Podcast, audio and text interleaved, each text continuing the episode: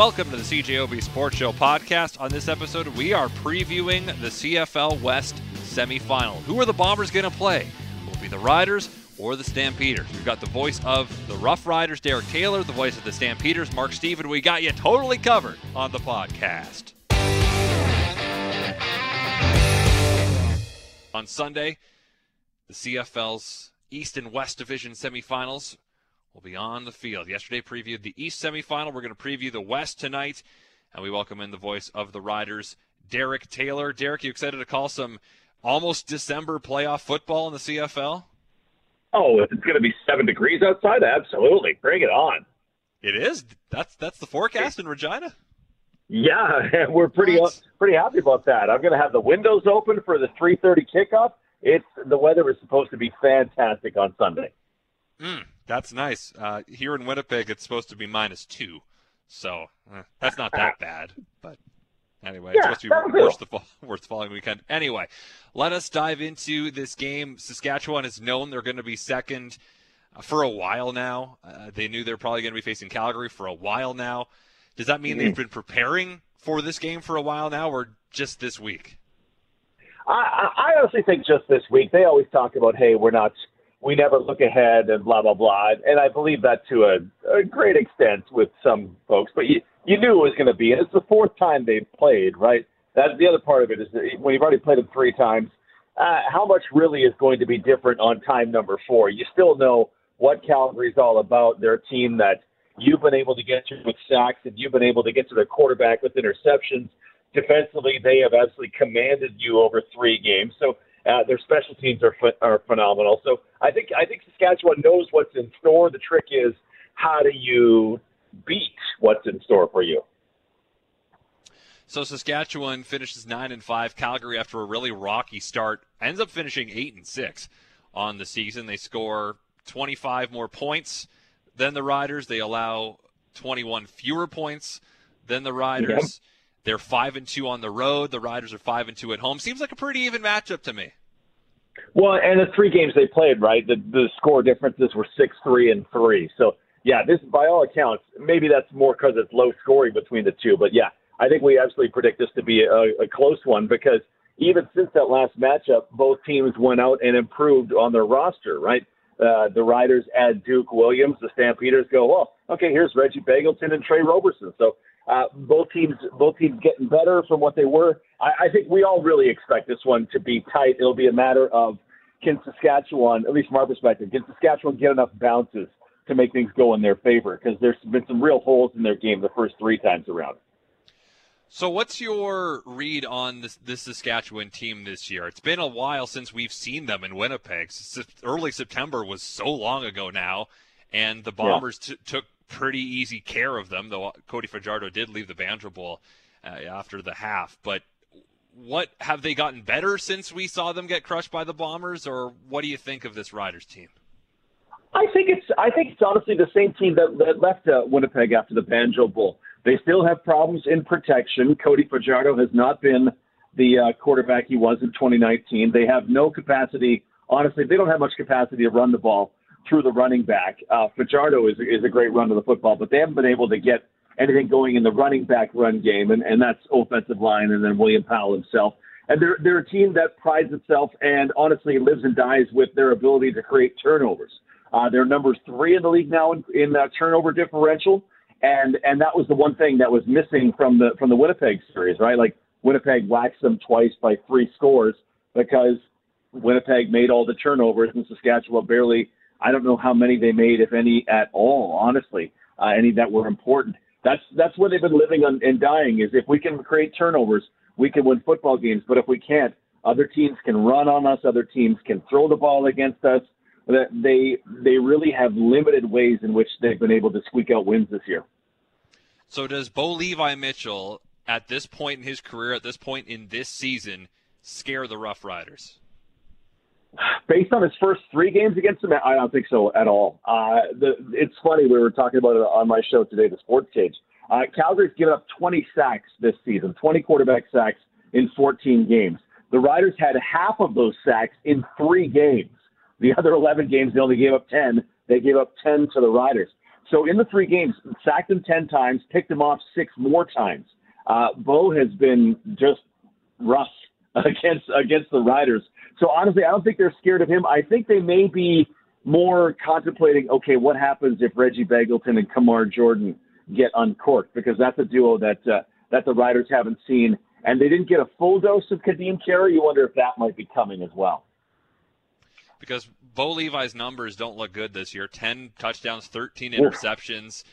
He did have a broken leg at the start of the season that he played through and had some of those really bad games at the start of the year. But this Calgary team isn't what they used to be, but there's still that pedigree, right? There's Calgary in the playoffs. You, you still expect them to come through in the clutch moments, but is it time that we we accept that they're not what they used to be? Oh, I, I think honestly, I didn't expect them to be near as good as eight to six, just based on the stuff that you mentioned and the, and the bodies that they lost and had to replace. But but I mean, they've found a way. And whether you want to say that the schedule got easier because it was three games against the Riders, it was BC, it was Ottawa, and it was a game Winnipeg played Drew Brown, right? So they didn't care much in that either. That really fostered this this run for them and this run to eight and six.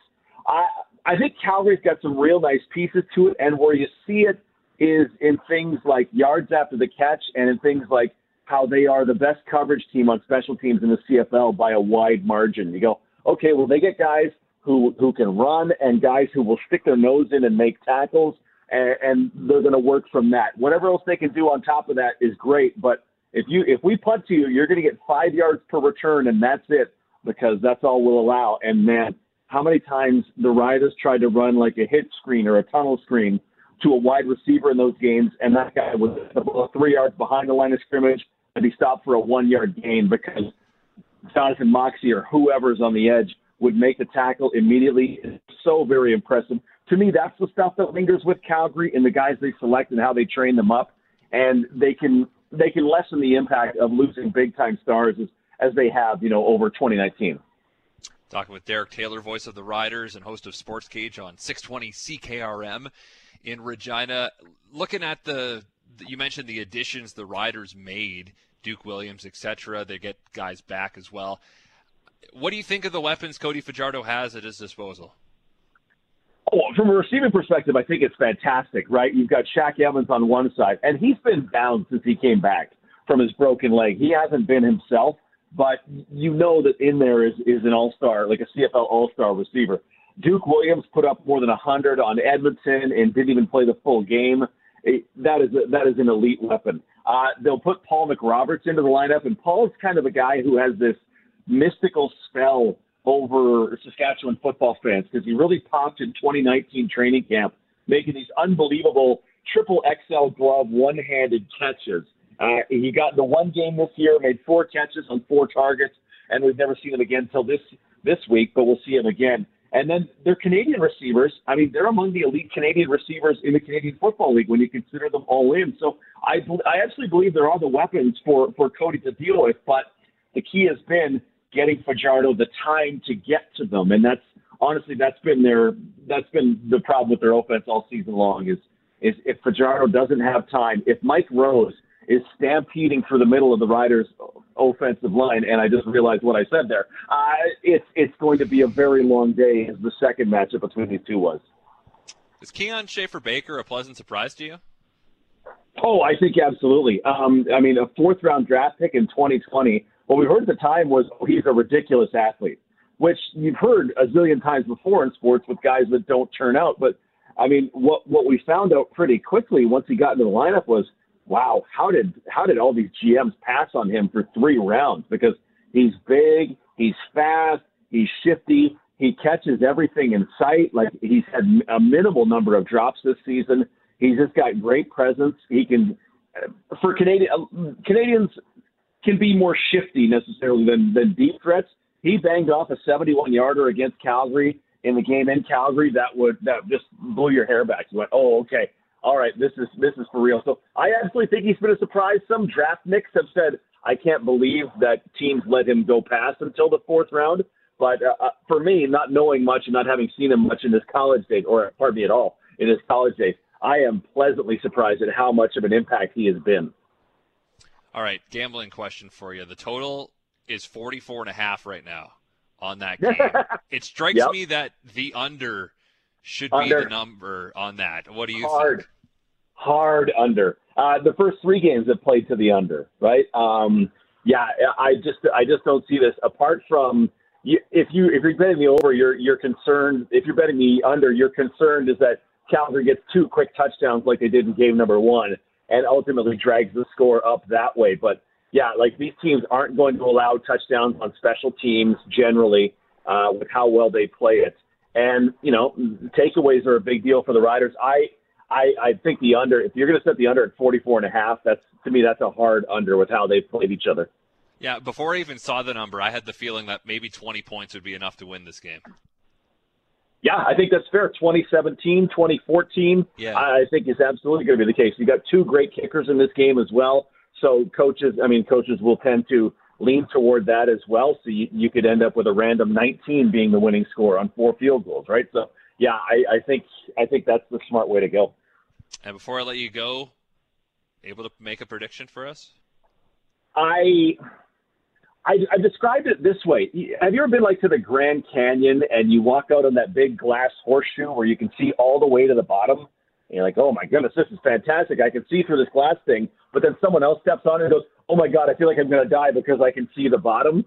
I, that's where that's where we're at right now with the Riders as Rider fans. Like this should feel safe because whole field, but I feel like we're going to die, figure, figuratively speaking. I if I I have a tough time. I don't want to say I, I don't. Let's put it this way, so I can be safe. I think that the Stampeders should be the favorite in this game. Honestly, with what we've seen for the first three matchups, uh, they are currently not, according to all the uh, all the betting sites. But I think the Stampeders should be the favorite. This is probably a 52-48 in you know percent chance of winning in favor of Calgary, just the way that it's gone for them so far. Yeah, you don't sound too confident, but all right, we'll stay tuned to see what happens. Derek, appreciate your time as always, and uh, perhaps we'll have you on next week if there's a West Final rematch here in Winnipeg. I love it. Thanks, Christian. And let us now turn our attention back to the West semifinal, which will be here on CJOB on Sunday. We'll be taking the feed of 770 CHQR Global News Radio out of Calgary. And the man calling the action, Mark Steven, joins us now from Regina. Mark, you excited to call a, a playoff game again?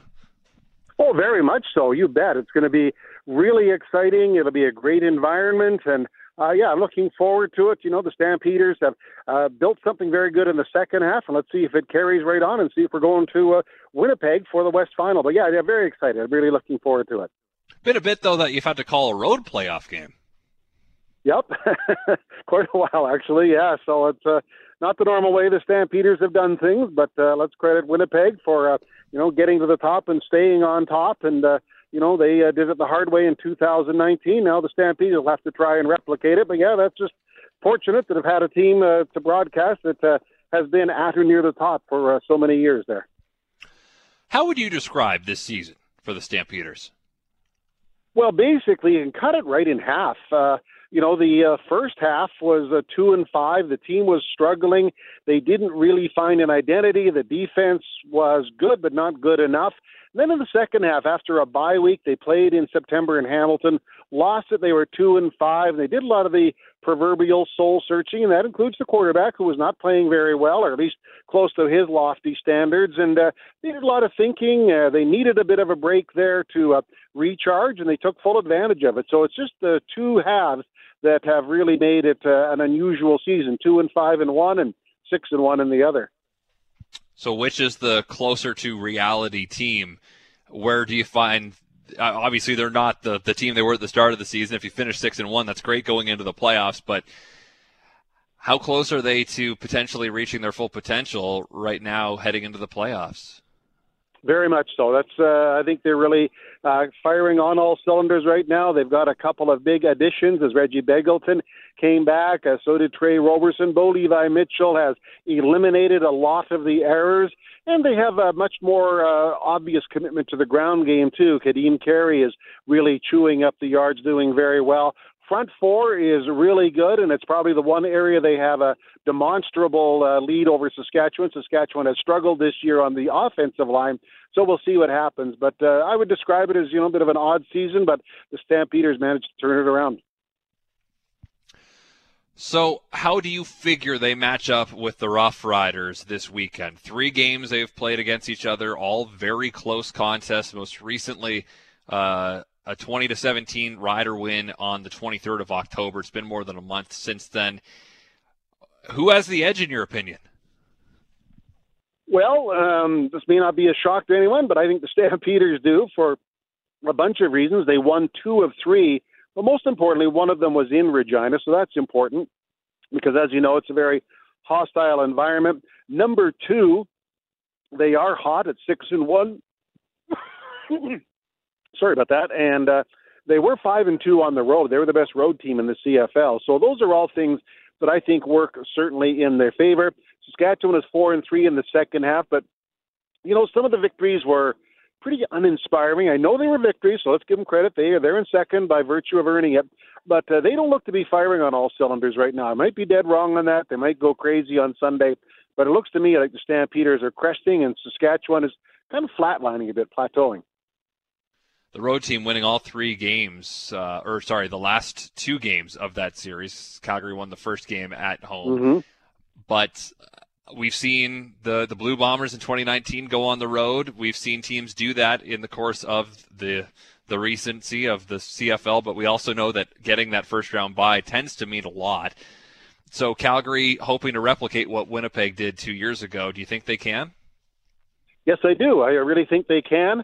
I think that would mean going through Winnipeg, and uh, you know, I think the fact is that will be a bruising game in the West Final. I'm not saying uh, you know Winnipeg would be favored, obviously, but I think the Stampeders played them very tough in Winnipeg in August, and I admit that last week's game was a dud for 55 minutes, but uh, they played pretty well down the stretch, and I think just gave them a bit of a boost of confidence. They could beat, admittedly, a depleted Winnipeg team, you know, playing some of their uh, second string players, as did the Stampeders. But, uh, you know, let's bottom line of this whole thing, though, Winnipeg's the favorite, so somebody's going to have to go in there and knock them off, and it'll be a tall order, but I don't think an impossible order. So the weather in Regina is supposed to be actually really nice this weekend. It's supposed to be well above zero. Do you think that favors either team, or does that matter at all? I think it favors the Stampeders. They can get their ground game going. Uh, they can get their receivers into their patterns doing with good footing, no issues. I think it probably favors the Stampeders a little bit, although Saskatchewan has a talented group of receivers too, so they'll certainly have a chance to uh, show their wares. You know, Duke Williams, I think, is a terrific pickup. Just as much as we talk about Reggie Begelton returning to the Stampeders, Duke Williams returning to the CFL this time in Saskatchewan is a huge pickup as well. What scares you about the Rough Riders if you're Calgary? Duke Williams getting uh, loose and uh, imposing his will. That's number one. And number two, one area where Saskatchewan is demonstrably better than the Stampeders, the running of the quarterbacks. You know, Fajardo can extend plays and do some things and even run on his own. Bo Levi Mitchell doesn't do that, isn't his game. So if it comes down to something like that, where the quarterback's elusiveness is an issue, then Saskatchewan has the advantage there. I just wonder also about Duke Williams getting free and going crazy. Likewise, what do you think is the key then for the Stampeders to shut down Fajardo and the run game there? Four man pressure. They've got a great front four that has really picked it up, particularly in the second half of the season. Mike Rose was their defensive player of the year, one of the interior linemen. He's a real havoc maker out there. So if they can get four man pressure and fluster Fajardo, keep him in the pocket as much as possible. That'll be the way to do it because uh, the front four has certainly played much better. And as I say, if you had to rank it, that's one area where Saskatchewan has had their share of struggles this year. Does either team have an edge in special teams, or are they both pretty good in that category? I think the Stampeders have uh, a fairly wide edge, and I'll tell you why. Rene Paredes is the best place kicker in the league, although Love is pretty good too. Uh, Calgary's punter, Cody Grace, really had a strong year, and, uh, you know, he's uh, certainly one of the top rookies in the league. Uh, their cover teams, the Stampeders, are among the best in the league. They're either one or two, and they have been all year long. So, you know, Saskatchewan's got some good players. Morrow's a good returner. Uh, Saskatchewan, of course, lost their punter Ryan. He suffered an ankle injury, a season-ending one, when they were in Calgary last month. They've got a new Norwegian punter, Vedvik. So we'll see how he does. But I would say the Stampeders, because of their strong special units and Rene Paredes, have a fairly sizable advantage. So, what do you think will happen this weekend? Do you have a prediction for us? I do. I think the Calgary Stampeders will come in, knock off the Saskatchewan Roughriders 27 19. It'll be a hmm. close, it'll be an entertaining game, but in the end, I think the Stampeders are cresting right now, and they'll carry that momentum on the Mosaic Stadium field, and then we'll get ready for a trip to Winnipeg in December. I'll have you know, Mark, that we had Derek Taylor on earlier in the show, and he thinks the Stamps are going to win too. So all right. well, maybe not. Maybe not such a not as convinced as you, but he was very, very tepid in his thoughts of the the chances of the Rough Riders in this one. So yeah. perhaps. well, it, go ahead. Just, here's the thing: Saskatchewan has won, but they're pretty ugly wins over a demoralized Edmonton team. That's the one thing I I wonder about. And maybe they can flush that and get ready for this game, but uh, you know they just didn't have an inspiring second half. I guess is the best way to describe it. Right. So you want to come here in minus something weather. I mean, you, are from Calgary. It's not like they don't have cold there. Right now, according to my weather app, it's minus nine the high for December 5th. So it'll be nice out. You'll have a good time here. I got mitts. I got jackets. I'm ready to go, as will the players. So, yeah, that's just the facts. It's one of those things. It was a roll of the dice moving the season into December for this year, but so be it. We're playing. It's going to be a lot of fun. I'm really looking forward to the stretch drive, and, you know, it starts on the weekend here and uh, see where it takes us. Well, Mark, appreciate your time. Thanks for uh, joining us here tonight. Have fun calling the game this weekend. And if it so happens, we'll have you on the show again next week to preview the West Final if Calgary's in it. Well, you do that. Make sure you stop by our booth there when we're in Winnipeg in a couple of weeks. So it should be a lot of fun, and uh, really appreciate the call. Well, thank you very much for listening to the CJOB Sports Show podcast. If you like what you heard, guess what? You can hear more every weeknight on CJOB from 6:30 to 9 p.m. Of course, that is when the Jets are not playing because if the Jets are playing, then I don't have a show, but I'll be part of the pre and post game coverage anyway. Thanks again for tuning in. Subscribe if you'd like. We're available on iTunes and other places, I'd imagine. So farewell until we meet again. And thanks for all the fish. So sad that it should come to this. We try to warn you the day. You may not share our intellect